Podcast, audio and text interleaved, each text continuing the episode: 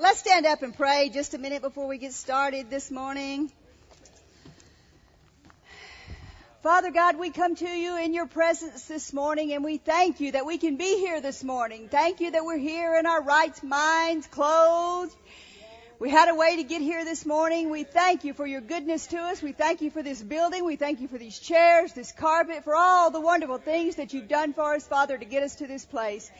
And we just ask you for your anointing this morning, for utterance, Father, to say the things that you would have us to say, and for us to be able to hear the things that you would have us to hear, Father, that you would give us all the things that we need to do to live this life in the way that you would have us to live it, and be the examples that we need to be, and fulfill all the things that you would have us to do while we're here on this earth and not just be walking daily and doing things we desire, but fulfill every call that you have on our lives while we're here and do each and every way that you would have us to do it. In Jesus' name we ask you for it. Amen. Amen.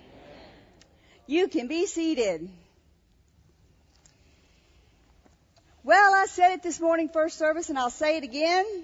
I'm excited I, I think I'm more excited now because you know what? We stomped the devil's head a little bit first service. Whether you know it or not, we did. We gained some ground first service. Because those are things, these things that we're teaching about, and I'm going to talk to you about second service, are things the devil just don't like.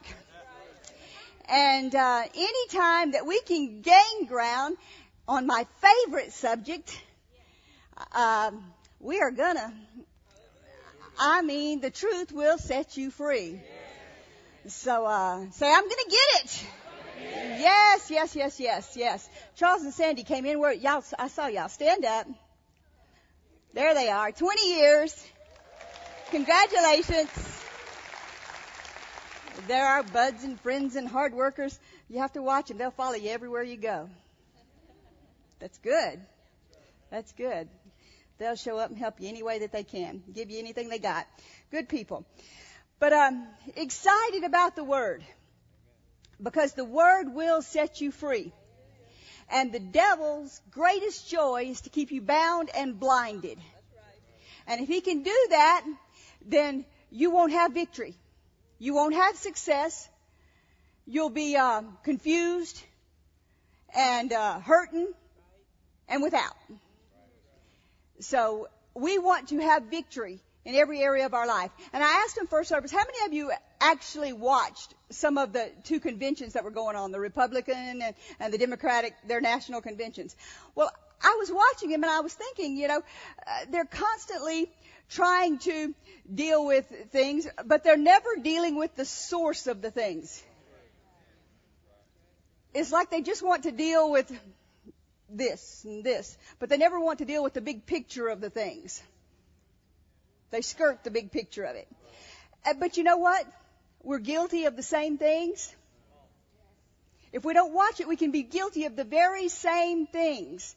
Because in our lives, so many times, we want to just put out the fire for that day and not deal with the big picture of it, what's causing it.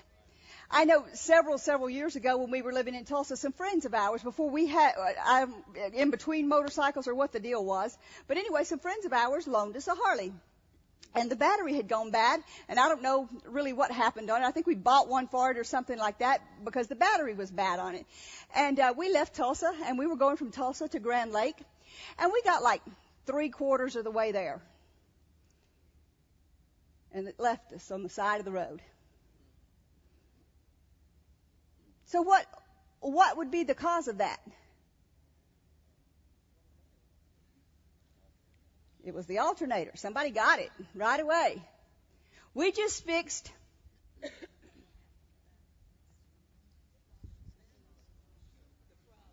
the little problem. We didn't fix the source of the problem. We just fixed the symptom. We just fixed what we could see. We didn't find what was causing the problem. We just fixed, well, the bike won't start, we'll just change the battery. We didn't go to find out that it was the alternator that was causing the battery to die. How many of you ever had a battery to die? How many of you ever went, paid $50 for another battery and changed it out and then had to go pay another $50 and get another battery? Yeah, several of you raising your hands and, and you do that and it's a chain reaction. Then you find out, oh, well, it's not the battery. It's the alternator. Well, you're just wasting your money time and time again, throwing money battery after battery. When you can go get the alternator fixed and you're not having to fix battery after battery. Or you can do it on, on several different things. You can keep fixing different parts on your car or different parts on your washing machine or different parts on your house when you go and you fix the thing that's causing it and it's fixed forever. It may cost you a little bit more to fix it. It may be a little bit more work. Huh? But once you get it fixed, it's fixed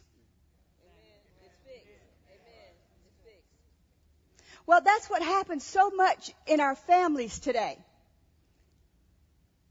So many times we're fixing the symptom and we're not fixing the source of the problem.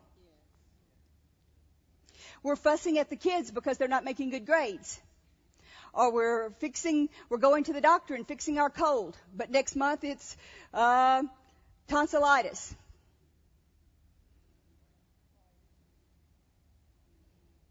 And next month it's, uh, who knows what else. They fall off their bike and get cut, or you get sick, or, or you have to miss this many days work, and it's just one thing after another. Well, I think it's time that we find the source of the problem and fix the source of the problem and not the symptoms. Same thing with your finances. You work extra hours and you pay this bill. You get your house payment caught up. You work all these extra hours and get it caught up. Well, next month, the car breaks down. So you have to work extra to get that caught up. Then next month the kids get sick. You have to work extra to get that done. And it just seems like it's constantly something attacking your finances, attacking your finances, attacking your finances. And you can never seem to get ahead. And I know I'm not talking to anybody in this room. It's, it's like we've said before, the other service or the people on the internet or But I don't know about you, but I like to fix what causes the problem to keep from having to deal with the same thing over and over and over again. So let's look at how many of you want to fix the cause, not just the symptom. Okay. Everybody got a Bible. If you don't have a Bible, raise your hand because I really want you to see these scriptures with your own, very own eyes if you can this morning. So, big and little, tall and short, get a Bible.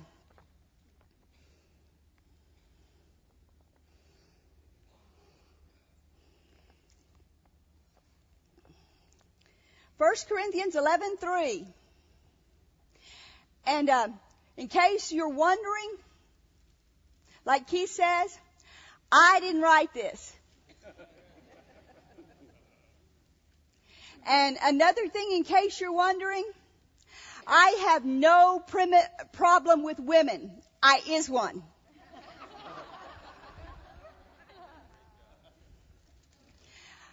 I just think that if we do things right, if you do it God's way, you enjoy life so much better.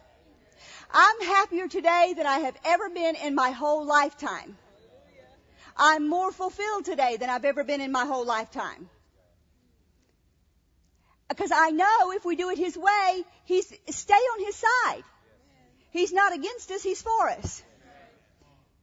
Anything He tells us to do is for our benefit. It's not to hurt us. It's to help us. It's good for us. It's a good thing. So if he says it, it's for your benefit. You might not can see it, and the devil will immediately say, uh, uh, uh, uh, uh, uh. But no. What is the devil? A liar. A liar. So you know immediately, uh huh, it is. It's good for me.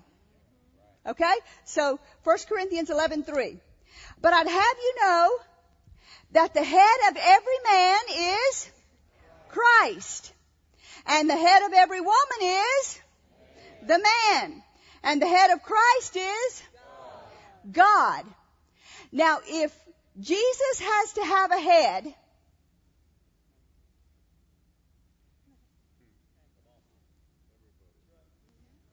you think you could require a head?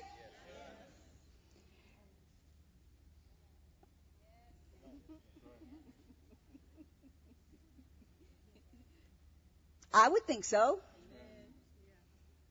So I would think if Jesus requires a head, then the wife should require a head, the husband should require a head. Every person has a head. The children have a head, the mother has a head, the daddy has a head, Jesus has a head. Everybody has a head. No one is left without one. You just have to find out who yours is. The Amplified. But I want you to know and realize that Christ is the head of every man. So man, who is your head? And the head of every woman is? So woman, who's your head? Your husband. Boy, only a quarter of the crowds answered me. Let's try that one more time. Okay? Uh, woman, who is your head? I half did that time. Okay. Um, it won't hurt you. I'm telling you, it will help you if you realize this. God is not against you. He is for you. He is for you. It will help you. And the head of Jesus is God. So everybody has a head. Do you think Jesus felt inferior because God was his head? Does man feel inferior? Because he has a head? Should woman feel inferior because she has a head? Shouldn't. But what happens so many times, like I've said before, I think God has a sense of humor.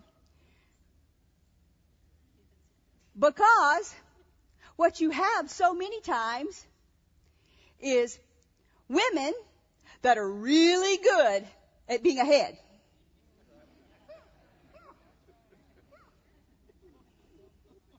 And men that are really good at not wanting to be ahead.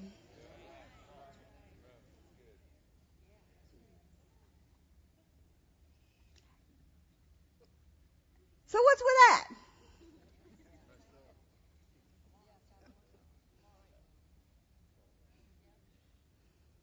But you know, the way it really is, is like, you got married,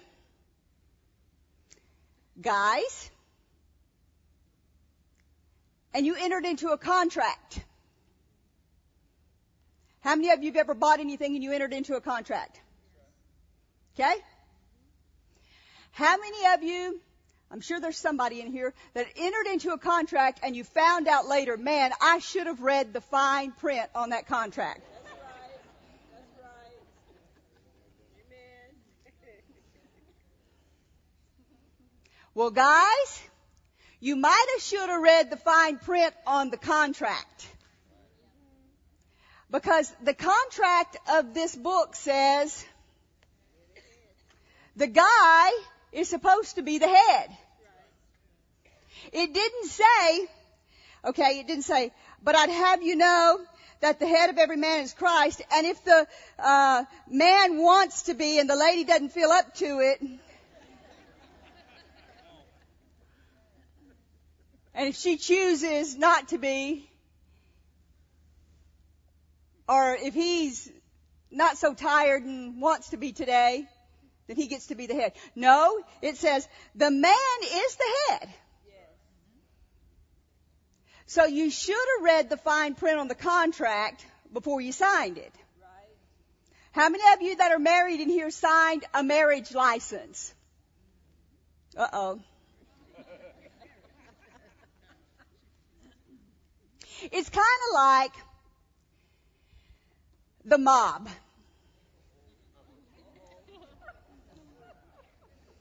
Now, you go and you get behind on your bills or something, and you go to somebody and you borrow money and you find out they're with the mob.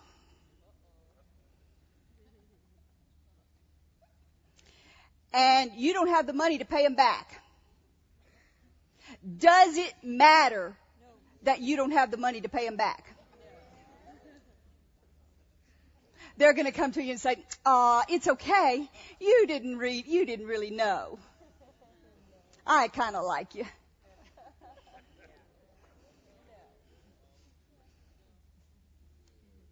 Don's a good old boy. I think I just like him. I'm not going to kill him today.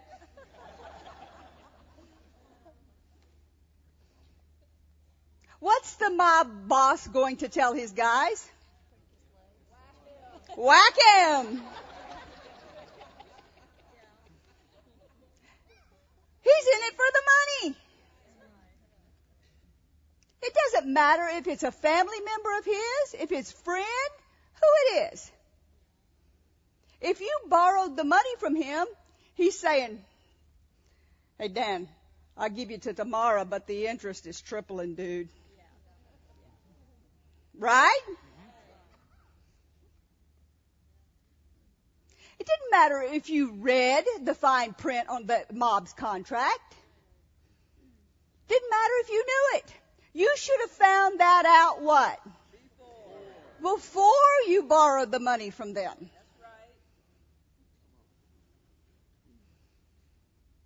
Do you think the devil cares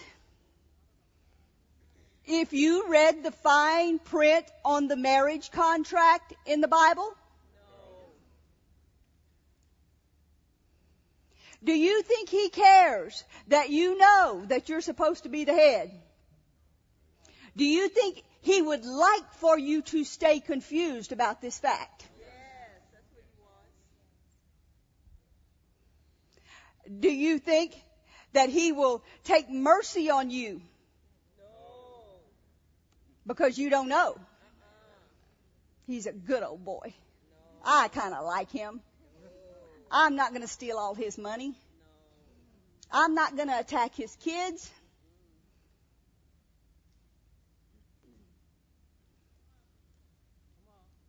I don't think so. what he's going to do is the same as that mob is going to do.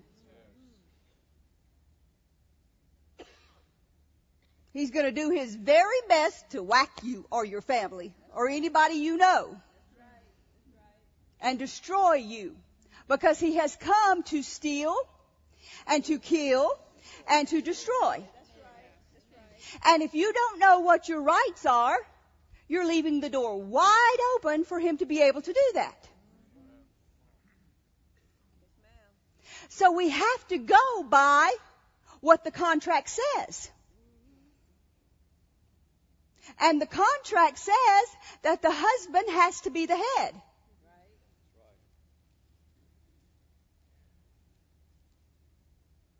Now people get confused. And they say, well, I don't want to be the head. I go and I work and I bring home the money and that's my job. And I come home and I want to rest when I get home. So I get on the computer or I do this and I don't want to have to take care of the kids. That's the wife's job. They, everybody has their ideas of what everybody's supposed to do. But God has ideas too. And the contract says some things that you're supposed to do. So it'd be real good to find out what God says that we're supposed to do instead of what today's society says we're supposed to do. And what our TV commercials tell us what we're supposed to be and do. Because the devil is not going to care what tradition says you're supposed to do. He's only going to care what he knows his legal rights are to do to you. So you as the father of the household are responsible for certain things. Let's read another scripture here real quickly.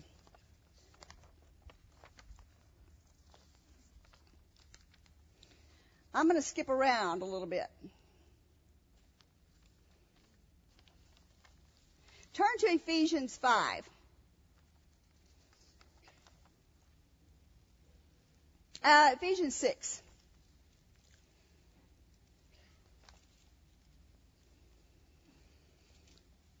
Verse 1.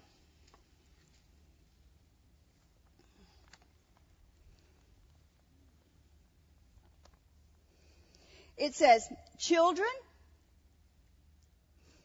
obey your parents in the Lord, for this is right. Honor your father and mother, which is the first commandment with promise, that it may be well with thee, and that thou mayest live long on the earth.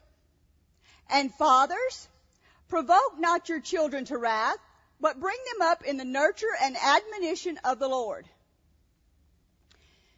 The Amplified says, Children, obey your parents in the Lord as his representatives, for this is just and right. Honor, esteem, and value as precious your father and mother. This is the first commandment with promise that it may be well with you and you may live long on the earth. Fathers, do not irritate and provoke your children to anger. Do not exasperate them to resentment but rear them tenderly in training and discipline and counsel and admonition of the Lord. Now let me ask you a question. Verse 4. Is the same person writing verse 2 that's writing verse 4? And who did it write verse 2? 2. Put verse 2 back up there. Your father and your mother. And then verse 4 is to who? Fathers. Fathers. Verse 4 says, Fathers, do not irritate and provoke your children. Don't anger them. Train them. Discipline them. Say that. Fathers don't provoke them. Train them. Discipline them. Fathers. Now, am I confused? Or has society somehow changed that?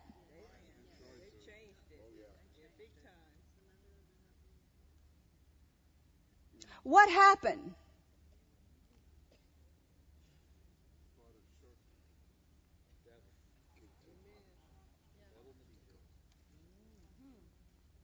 Now, I didn't write that verse. But fathers are to be examples to their children. Now, I don't know about you, but it might provoke me as a child if my dad came home every day and sat behind a computer or turned on the TV and never spent any time with me.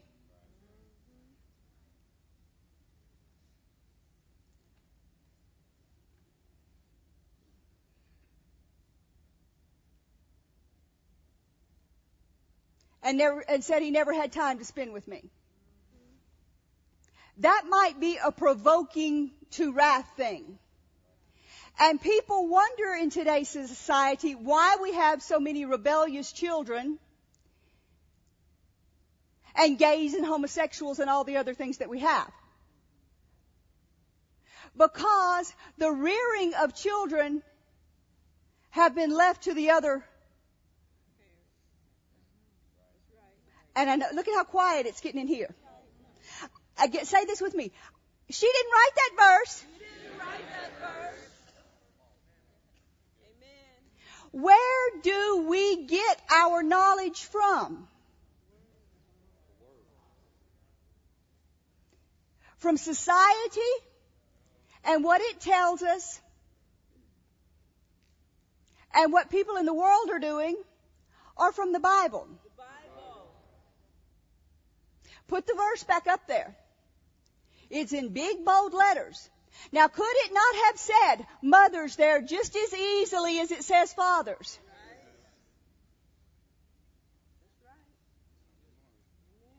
Now this is not saying mothers can't help train the child.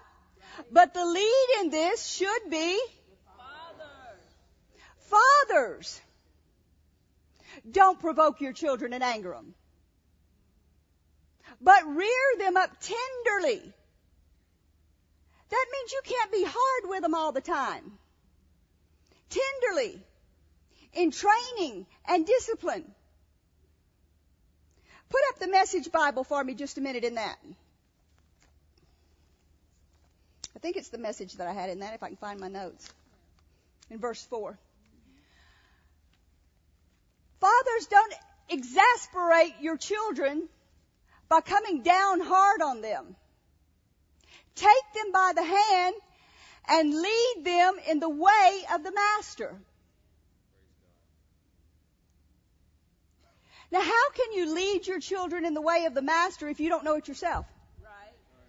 That's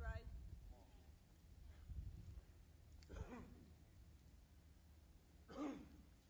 Who is to be the head of the house? Who has that been left to? Is there a problem in that? There's nothing wrong with a godly woman.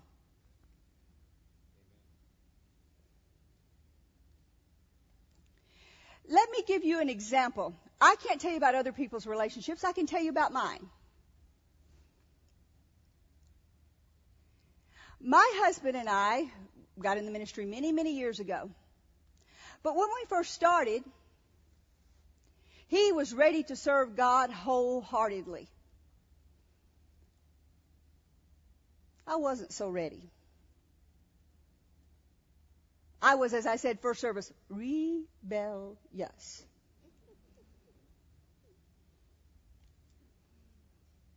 I was ready to make money. I was ready to do other things.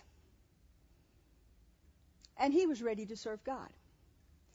Now, my husband is the most wonderful thing that's ever happened to me in my whole life, other than getting saved. He's my hero. He's my joy. He's my life. He's my friend.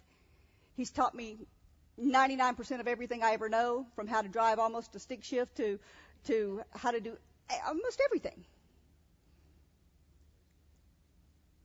I mean, I've been with him since I've been 13 years old. I mean, I mean, forever.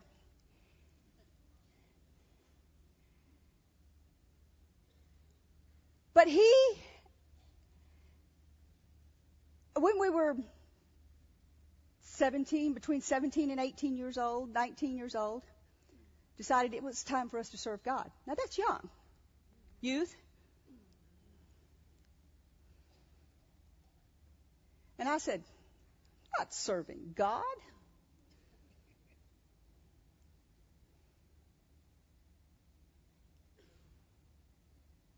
And he said, You can come with me,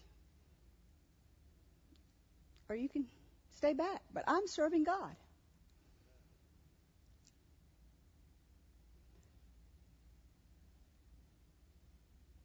Now that is where leaders, husbands, must choose.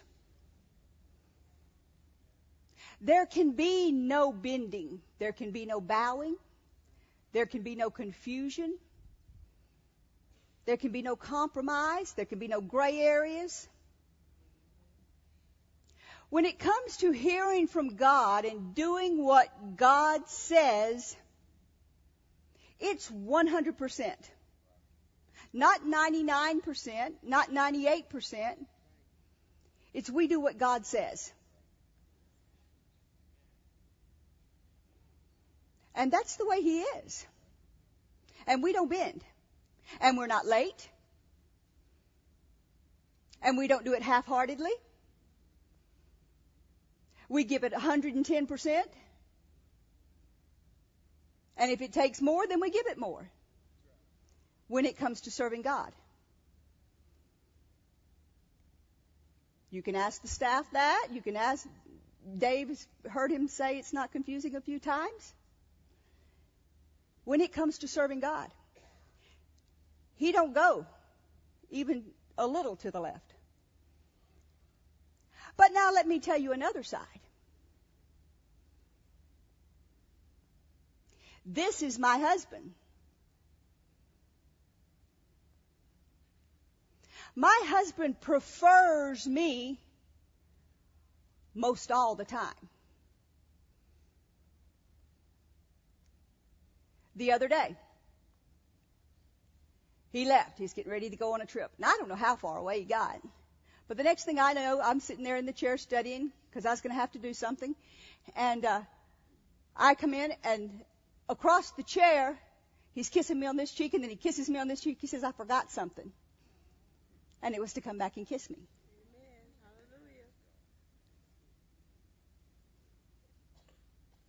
That's love.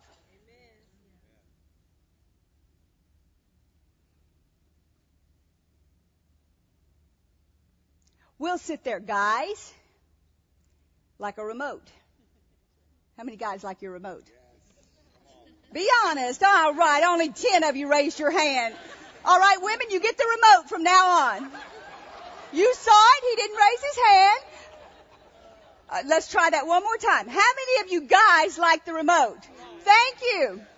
All right. At my house, my husband likes the remote too. But when I'm there, he'll watch Nancy Drew with me. Do you know? Yeah, that's love. That's love. Instead of some car show or something. That's love.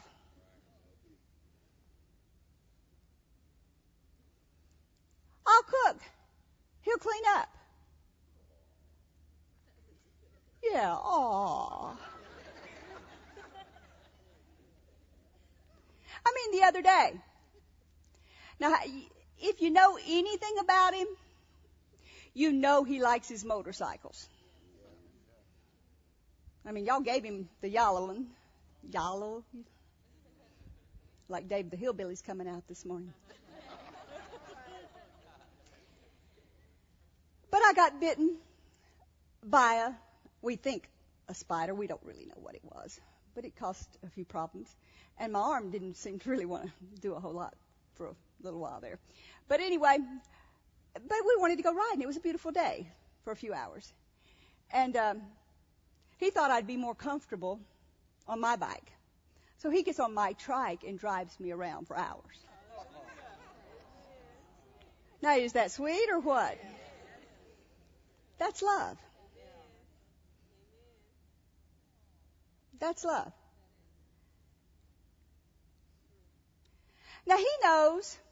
I mean, we've we've counseled with people, and they've been married 20 years and don't even know what their mate likes in their coffee, or what their favorite foods are 30 years. That's not love. My husband can go in a store he knows what size shoe I wear. He knows what size ring I wear. He knows what size clothes I wear. He could go and buy me anything. Anything. He knows me because he loves me. He chooses to know me. Because he prefers me. But now when it comes to the things of God, he don't bend. He's the head. Now you've seen us work together, some in the church here. I can get things from God. You seen me do it? What do you see me do when I do it? I'll have him turn off his microphone or I'll I'll ask him, what does he think about it? I don't go up there and jerk the microphone away from him and say, I got something from God. This is what we're going to do. And take the service out of his control. I might do it once.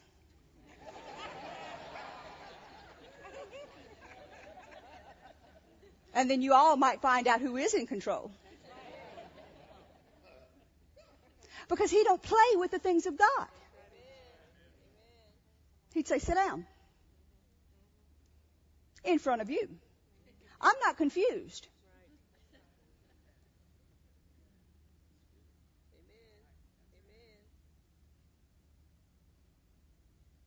But now, out from the things of God, I'm his princess. But when it comes to doing what he knows he's heard from God, we don't move. But that don't mean I can't hear from God. And we work together as a team. Now what about your house?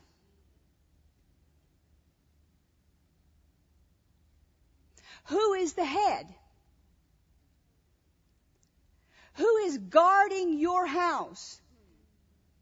He'll call me. He'll be on the road. He'll say, go in the office and get the cordless phone. Go around the house. Make sure all the doors are locked. He knows I've forgotten to lock one. He'll say, Phil, because I'm not a fearful person. And he'll come in, he'll say, how come you didn't have that door locked? And I'll go, you know? And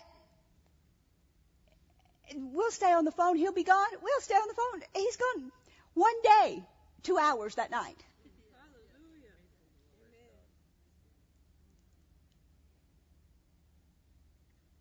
Love. But I'm not confused about who's the head.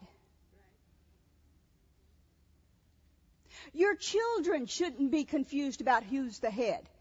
And that's what's wrong with the family relationship. That's why the devil has been able to get in, make us sick, steal our finances, destroy us.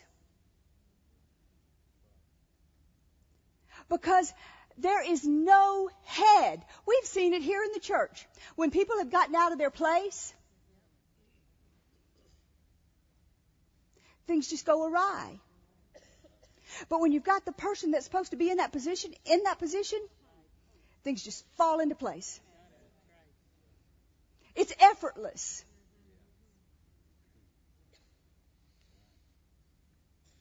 But when the wrong person is in that position, it's like you're constantly having to put out fires.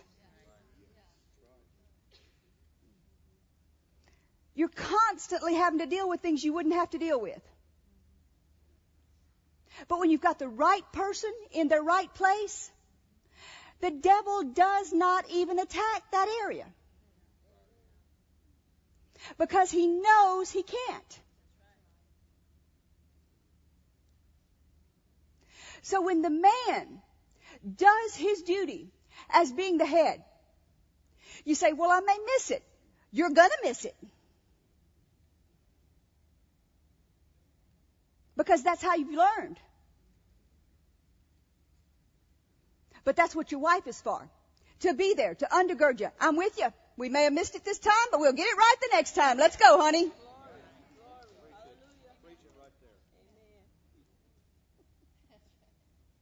Ladies, that's why men don't step up to the plate most of the time.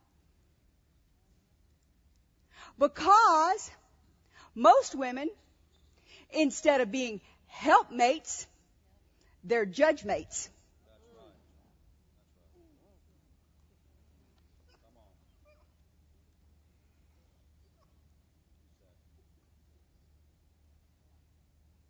We were sent to be helpmates, not critical, judgmental. I knew he was going to miss it. I knew he was going to mess up. I knew if you did that, it was going to be a mess. I could have told you.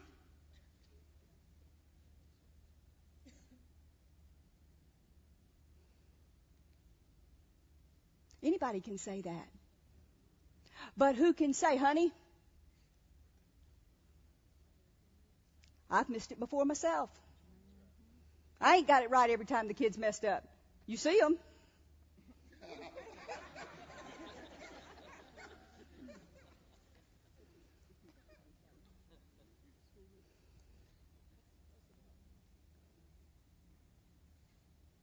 Be there. Be that rock for them to fall back on. You'll reach higher heights. We are not supposed to be like the world.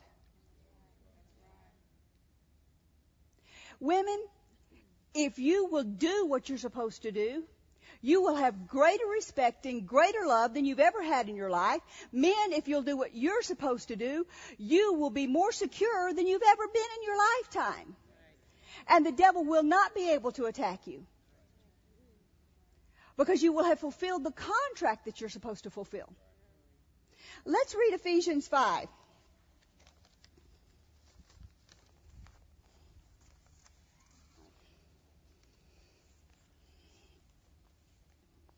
Verse 22. It says, Wives, submit your own self. Uh oh. That means husbands, you don't make her do it. If she don't want to do it out of love, you don't make her do it. What you have so many times is men that are real strong on making their wives do things that have nothing to do with the kingdom of God or having heard from God.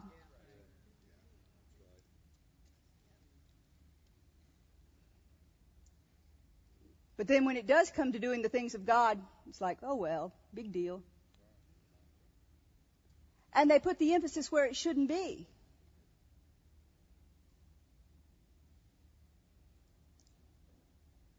Wives, submit your own selves unto your husbands as to the Lord. For the husband is the head of the wife, even as Christ is the head of the church. And he is the savior of the body. Therefore, as the church is subject to Christ, so let the wives be to their own husbands in everything. Husbands, love your wives, even as Christ also loved the church and gave himself for it, that he might sanctify and cleanse it with the washing of the water by the word, that he might present it to himself a glorious church, not having spot or wrinkle or any such thing, but that it should be holy and without blemish. You know what? Guys, you're going to stand before the Lord and answer for your family. And if God told you to come to church, here, internet people, or wherever, go to church there, and your wife said she didn't want to go, he's going to say, I told you to present them to me. Well, she didn't want to go.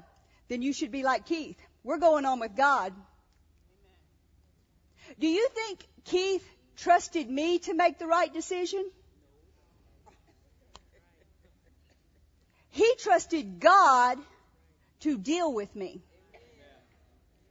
He had confidence in God that if God told him to do it, he would deal with me.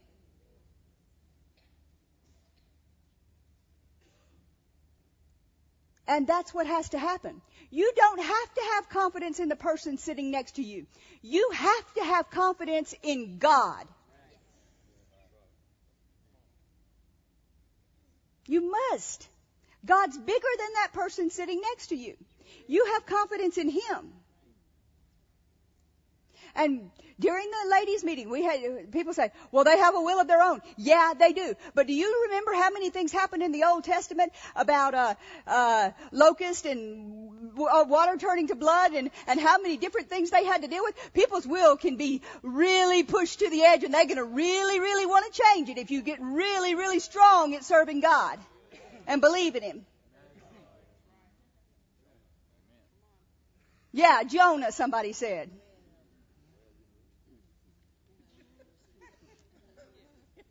I mean, you really get in faith, God can do a lot of things for you. So don't back down on that count. So men ought to love their wives as their own bodies, and he that loves his wife loves himself, and no man ever yet hated his own flesh. So you shouldn't make your wife do something you wouldn't do. He nourishes it, he cherishes it, even as the Lord the church.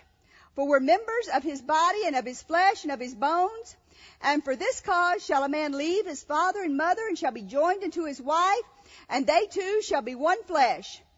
This is a great mystery, but I speak concerning Christ and the church. Nevertheless, let every one of you in particular so love his wife as himself, and the wife see that she reverence her husband. I like the message Bible in verse 32 and 33.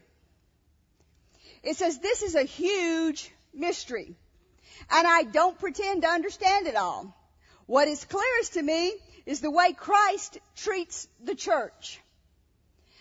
And this provides a good picture of how each husband is to treat his wife, loving himself in loving her, and how, his, how each wife is to honor her husband.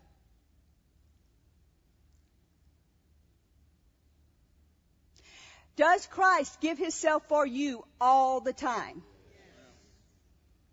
Does he do things for you even when you mess up? Even when you don't love him, does he love you? All the time.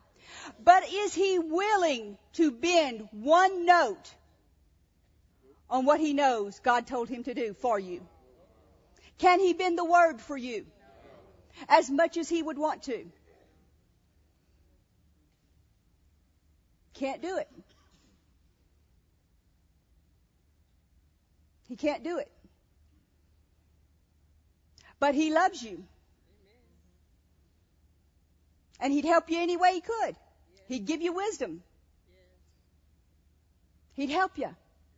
But he can't bend his word and change his word to fix things for you. And that's what's trying to be happening in our homes today. We're trying to get out of doing our duties and let the wife do them for us, and it just won't work. And the wife is choosing to do them so she can have the control, but it just won't work.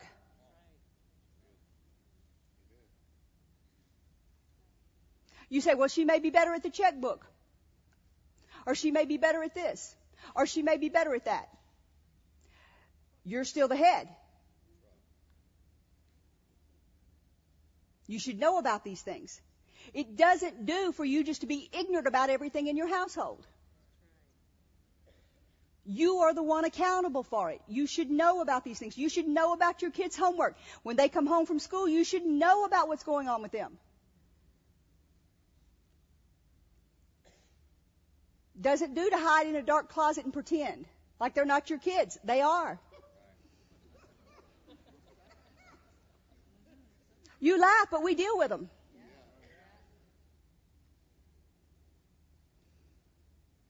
They're good kids without discipline.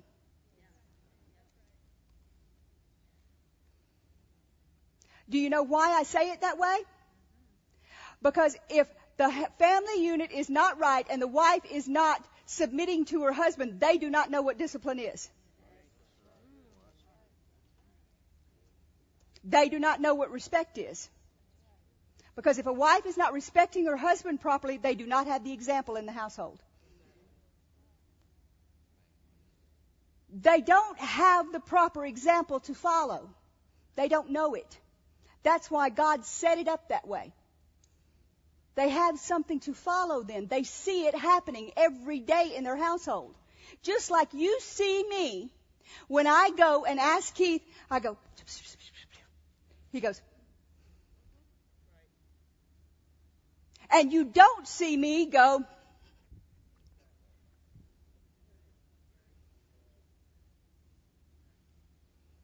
Is that an example? Whether we said anything or we didn't say anything, it is an example to you of our relationship. And your kids see it in your home whether the wife minds I've heard Dave and Kim talk about some of their family members and, and stuff get upset with Kim because, or friends, I don't remember who it was, get upset with Kim because she gets up and pours Dave's drink for him. I've done it all my life. I thought, what? what what's the problem with that? But they saw it as degrading to her.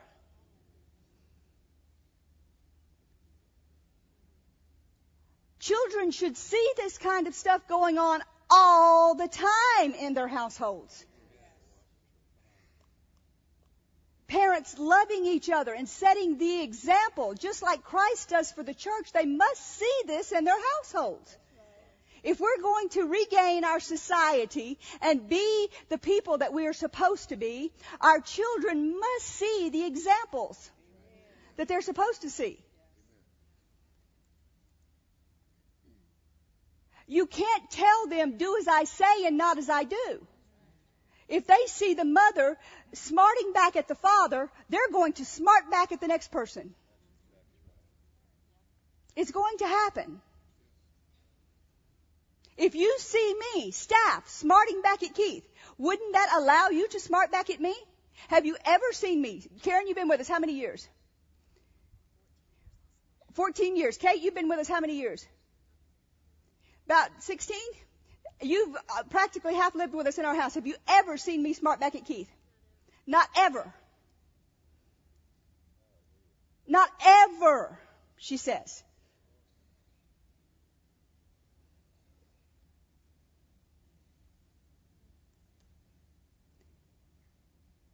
So if you're being that example for your children, what example are they going to follow? Put the verse, fathers, verse 4 back up there. See if we can find it back again. First Corinthians, was it? Is it Ephesians 6 4? Yep. Fathers. Who's supposed to lead this? So fathers, if you're allowing this to go on in your households,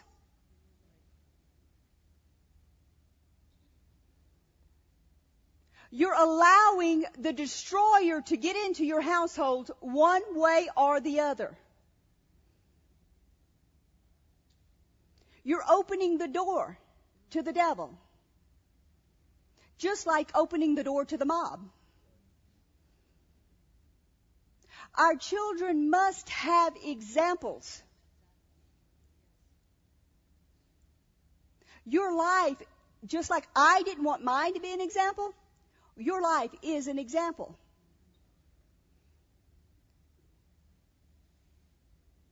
It's who you are you will be held accountable. And do you want your children to grow up and their children to be problems and your grandchildren to be problems? And the next thing you know, you're bailing one of them out of jail.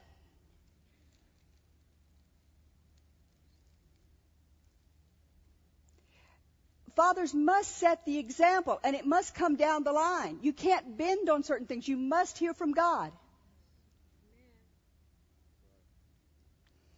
There's a verse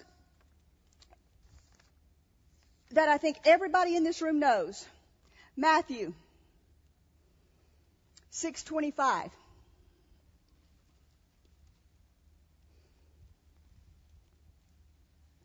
It's in red letters.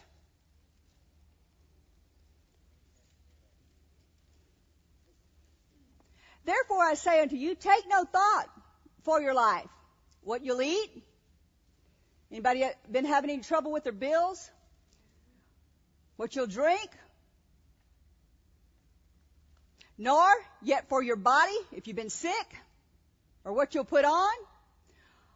For your life is more than meat and your body more than raiment. Verse 633. Go to 33 now. But what?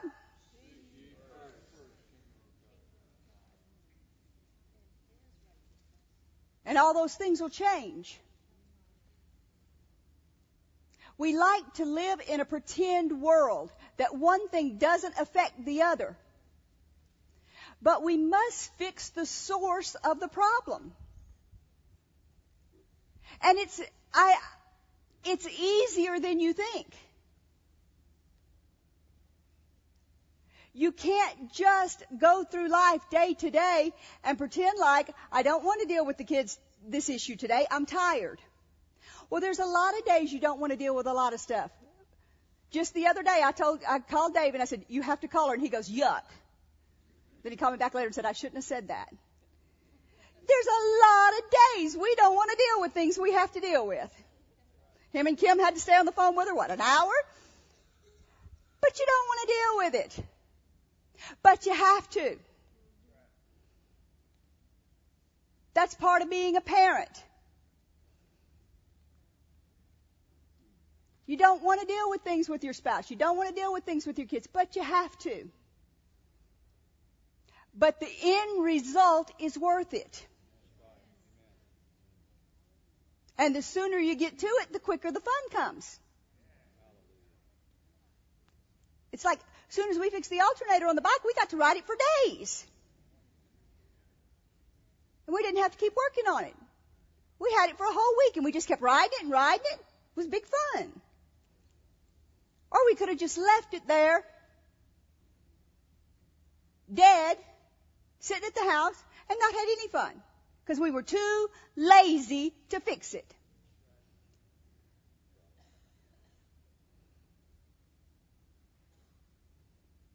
God has a wonderful plan for our lives. But it takes, even the manna they had to go pick up, it takes a little bit of work on our part. Let me read you something Keith says. It's a quote that he does. Before we do that, let me read you this one in the New Living, and I want you to keep it. And guys, you might want to write it down someplace and refer back to it. Ephesians 6 4, and then I'll read you this. I'm trying to go too fast. I know the time. Ephesians 6 4. Fathers, don't provoke your children to anger by the way you treat them. Rather, bring them up with discipline and instruction that comes from the Lord.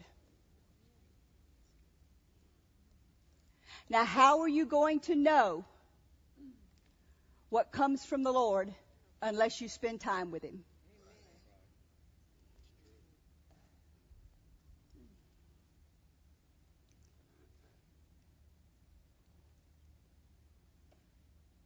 God is a good God, and He has all the answers. But we must spend time with Him. Fathers are the ones that's supposed to do it too. Yes, I help Keith all the time. And he's all the time saying, What do you think about this? What do you think? You think this? You think that? You think this? You think that? But that doesn't mean he's just handed it over to me and said, Do it.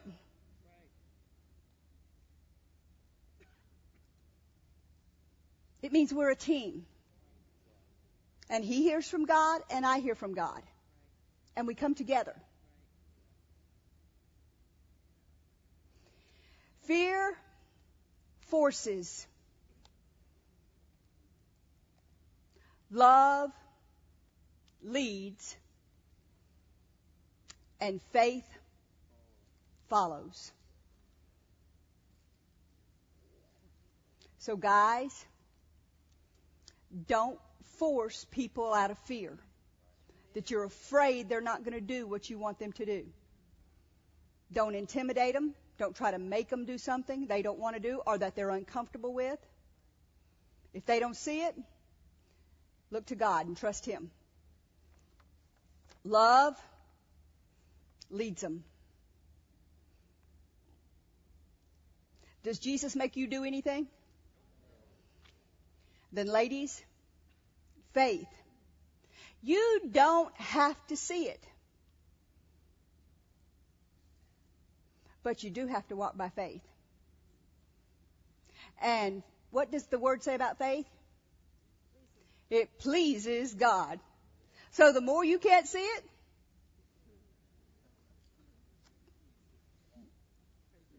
the more you're going to be pleasing God.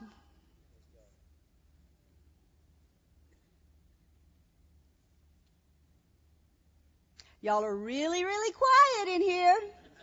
I'll tell you, like I tell the youth when we, we get to talking about something that they get real quiet on because they're always real talkative. You're telling off on yourself when you get that quiet. So, you know. Ephesians 5:33. I'll leave you with this. The wife see that she reverence her husband. Men, women can't reverence you. The greatest thing that Keith ever did for me was to serve God. The greatest thing he ever did for me was not to back down. We would not be where we are today had he have said, you know what? It's just too stinking hard. It's not worth the fight. Let's just go get secular jobs and quit this. Where would we be today? How many people in the world would have heard of Keith Moore or he would have helped or got saved or healed or their needs met? And I could have caused it because it would have just been too hard for him to continue. Not worth it. He, but not the case. He stood firm. Wasn't easy, but he did it. It makes me have more respect for him today because he did. Through the toughness, he stood firm because he'd heard from God. We were supposed to do this. So, men, don't just make it easy on yourselves. Do what God tells you to do. But, ladies, don't get in fear. God is greater than your husband. The greatest reason that I didn't want to submit to Keith is I was in fear that if I did submit to him, he wouldn't, he would control me and I would never have any say about anything. Does it look as though I don't ever have any say about anything? Those are lies of the devil. Most things are lies of the devil, and they just have to be channeled right. You just have to get on the same page. Don't let the devil lie to you and continue to keep you on the same path. The truth will set you free. And it's been the devil's plan to keep you in bondage by not doing this right. Stand up with me.